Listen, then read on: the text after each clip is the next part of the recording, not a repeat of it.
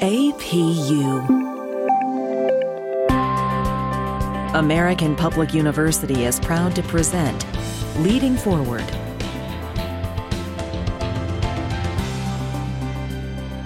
Welcome to the podcast. I'm your host, Candace Boyd Wyatt. The goal of this podcast is to highlight our local heroes in our community who are champions of important issues affecting us on both a national and international scale. Today, we're going to add to that very important discussion happening internationally and nationally regarding entrepreneurship. We're going to talk about how to start your own business. So today, my guest is R. Denise Everson. Not only is she a global speaker, she also has a passion for architectural and interior design, which is both sustainable and beautiful. Denise started her career in 2002 in her native town of Decatur, Georgia, and she has continued to practice design for over 15 years. So today, she's going to take all of that knowledge and give us a few nuggets of wisdom regarding starting your own business. So, Denise, welcome to the podcast and thank you for joining me. Candace, thank you so much for having me. It is a pleasure to be here and an honor to just share my personal experiences to help others. Thank you so much. There are so many critical conversations happening today that encourage people to start thinking about the next chapter of their life, if that's starting their own business or just a career change. And so you've been a successful business owner for several years. And I'm sure today's audience can benefit from you sharing your story. So, can you start by telling us about yourself? Absolutely. Thank you so much, Candace, again. I am from Decatur, Georgia. I went to Hampton University for undergrad to study architecture. After leaving Hampton, I decided to pursue public policy at Georgetown University. And fortunately, I have stayed in DC after graduation from Georgetown. And so I have a unique combination of architecture and public policy, which I use in my day to day businesses. I have two businesses that I am a part of. One, I am a partner at a local architecture firm called Cure Architecture. And Cure is really founded and set up as a design studio that helps heal society's ills. That's part of the reason why we named it Cure. So, good design can be the cure to a lot of social ills. So, I am a partner at Cure, and it's really a fun, fun, fun experience sharing the other half of myself with my business partner. So, we have a guy, and then I'm, I'm a female, of course, and I think we balance each other out pretty well. So that's one business that I really enjoy. It allows me to use my creative side. And my other business is a social entrepreneurship business. So I am a community activist. And in that space of being a community activist, I help corporations, agencies, and businesses engage communities that they are trying to target. So both of those businesses are going well. I am very excited to be able to have the place in the world to be creative on one side and be innovative on another. Wow, that's great. I mean, most people have just challenges with one business, but you've successfully championed two businesses, which I think is no small feat. So, can you start talking about maybe some of the challenges you encountered in the business world when you started either of your businesses. So, Candace, that's a great question.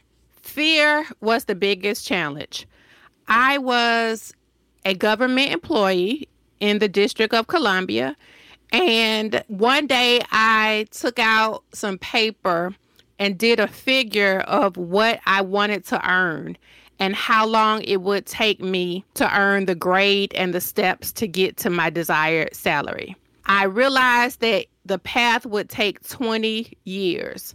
it was that day that I decided that I did not have 20 years to wait to get to the salary that I wanted to earn, but that I could and should start now. That was in 2015. So I left the government in 2015. I was blessed. They offered an early out, an early retirement. So I was paid a severance plus a package, a monetary package for leaving.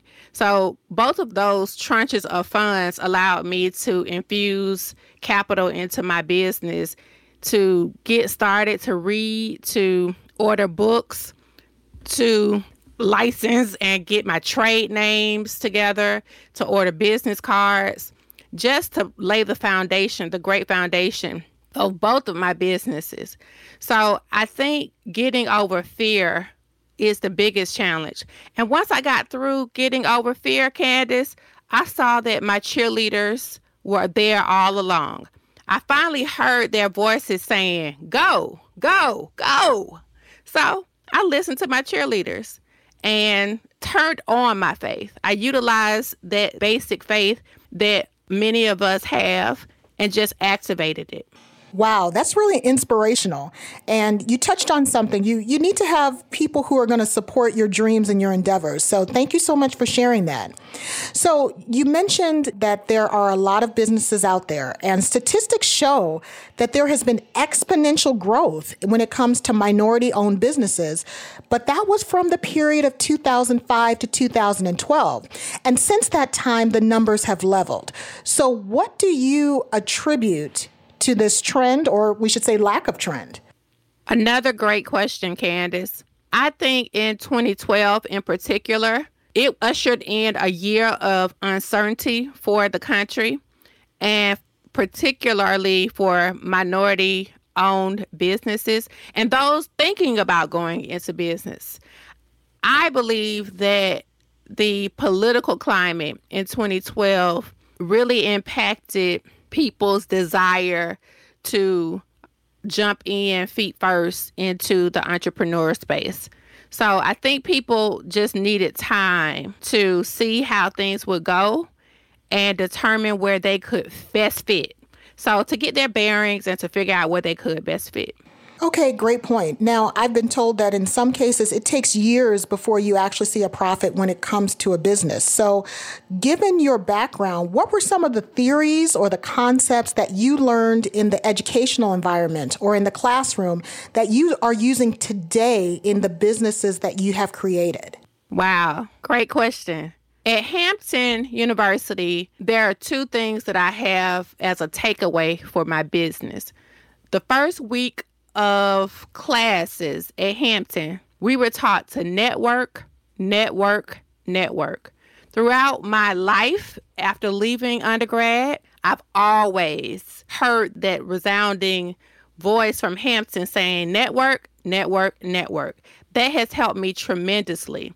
And directly in the classroom at Hampton, I was taught to bring my whole self, not parts of me, but all of me.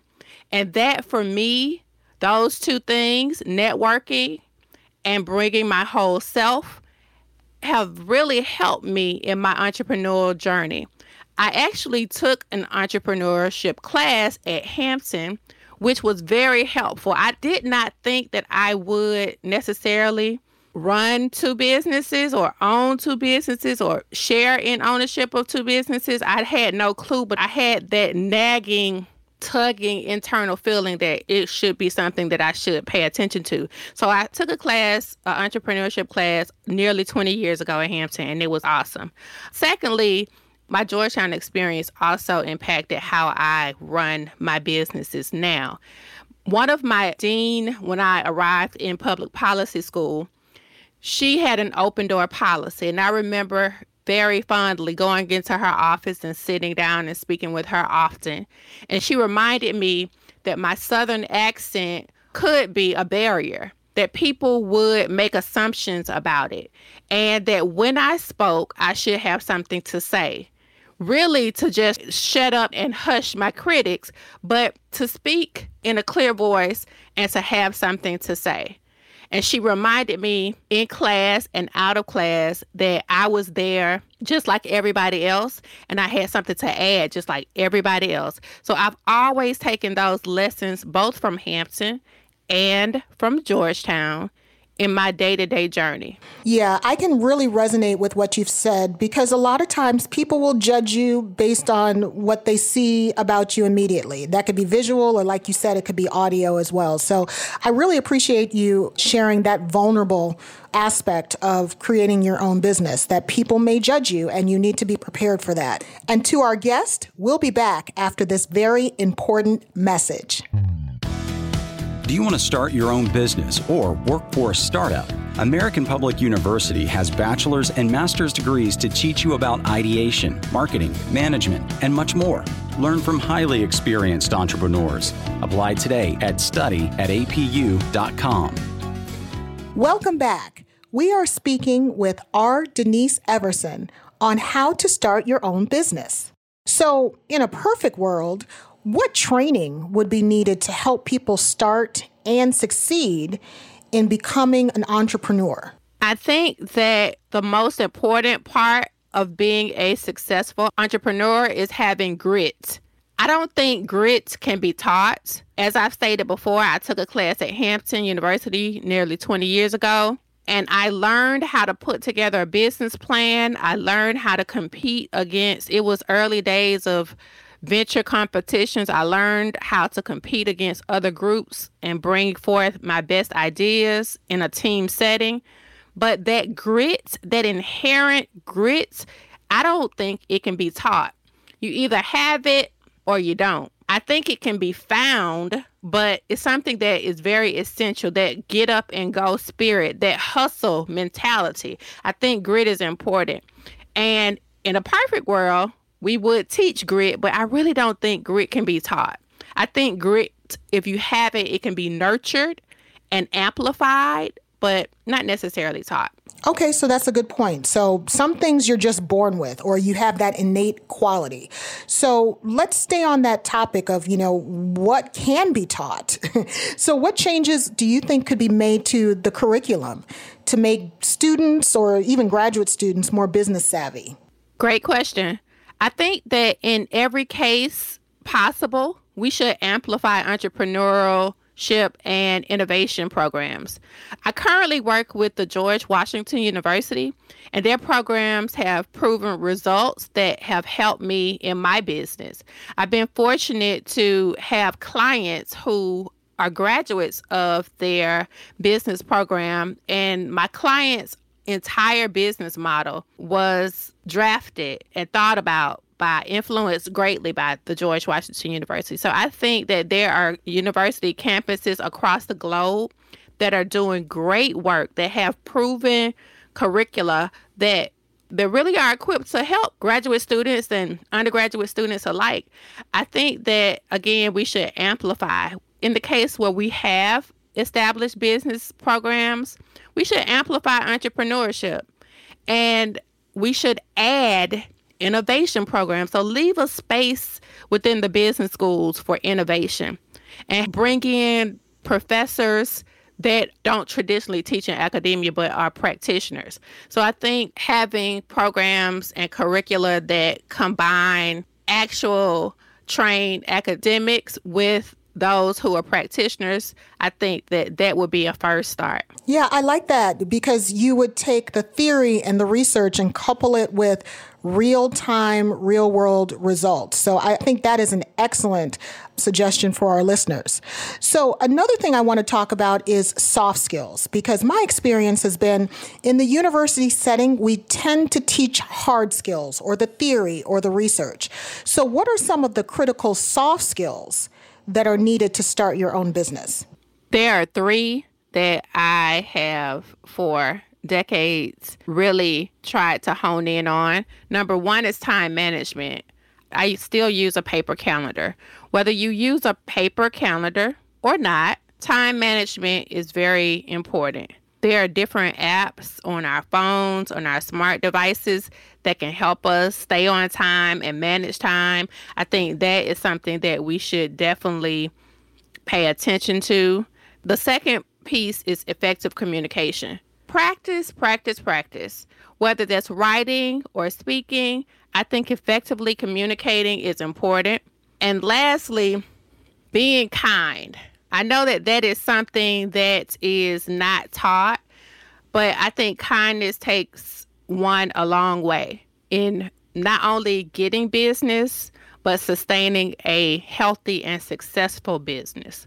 Wow, I think that is awesome. Thank you so much for talking about kindness because I'm probably going to quote this person incorrectly, but you know, I've heard people say, you know, you may not remember what someone does or what they say, but you will remember how they made you feel. So, you know, I think kindness goes a long way and I think it's often overlooked. So, thank you for sharing that.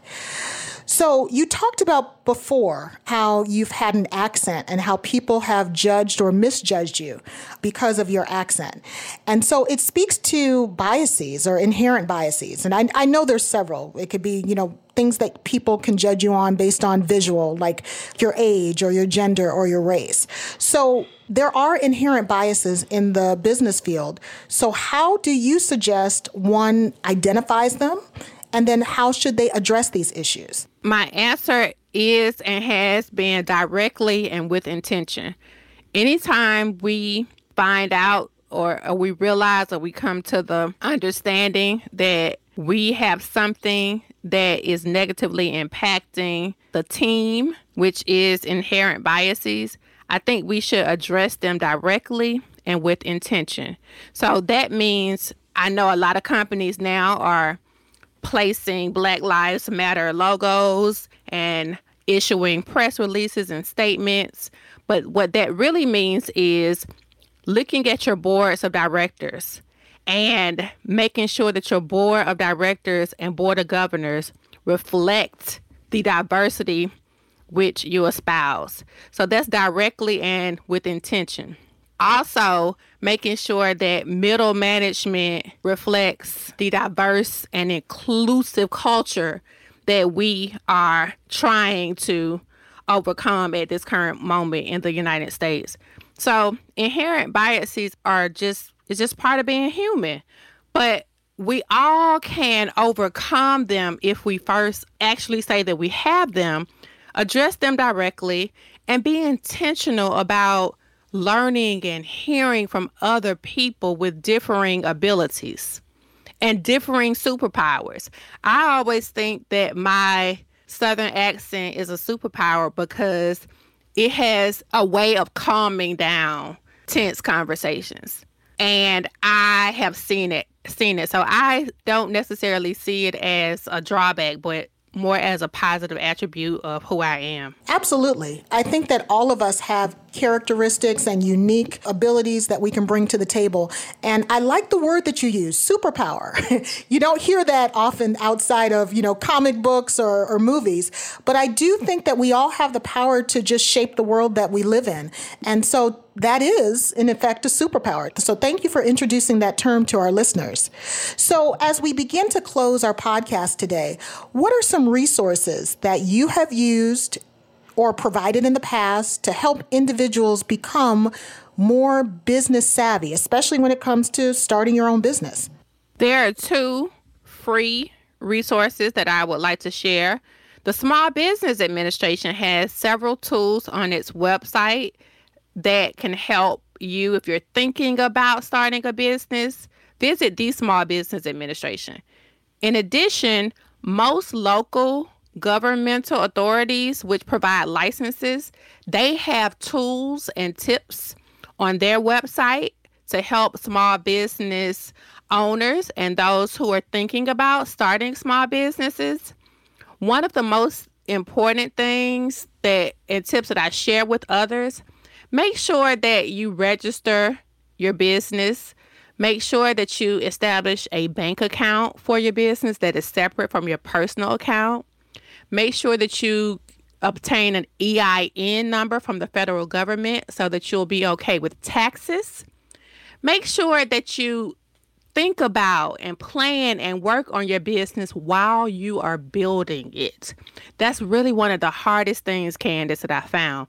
People don't make time to, people often don't make time to work on their businesses while they're building it. But you got to make time. Make time to work on your business while you're building it. Use all of these free resources that are at the click of a button and the tip of our fingers. So, Small Business Administration, local government authorities which provide licenses. Remember to get your own bank account that's business specific. Remember to get your trade name or a registration or a corporation together. Make sure you get your EIN number. Keep finances separate. So, those are just a few tips that I have found that are really, really, really great and have worked for me. That is wonderful. And I mm. think that's a great place to leave our discussion for today. So thank you for sharing your expertise and your perspective on this issue. And thank you for joining me today on this episode of the podcast. Thanks, Candace. And thank you. So again, our guest today R. Denise Everson just provided us an enlightening perspective on how to start your own business. So thank you to R. Denise Everson. Thank you to our listeners for joining us. Until our next discussion and our next podcast, be well and be safe. For more information about our university, visit us at studyatapu.com. APU American Public University.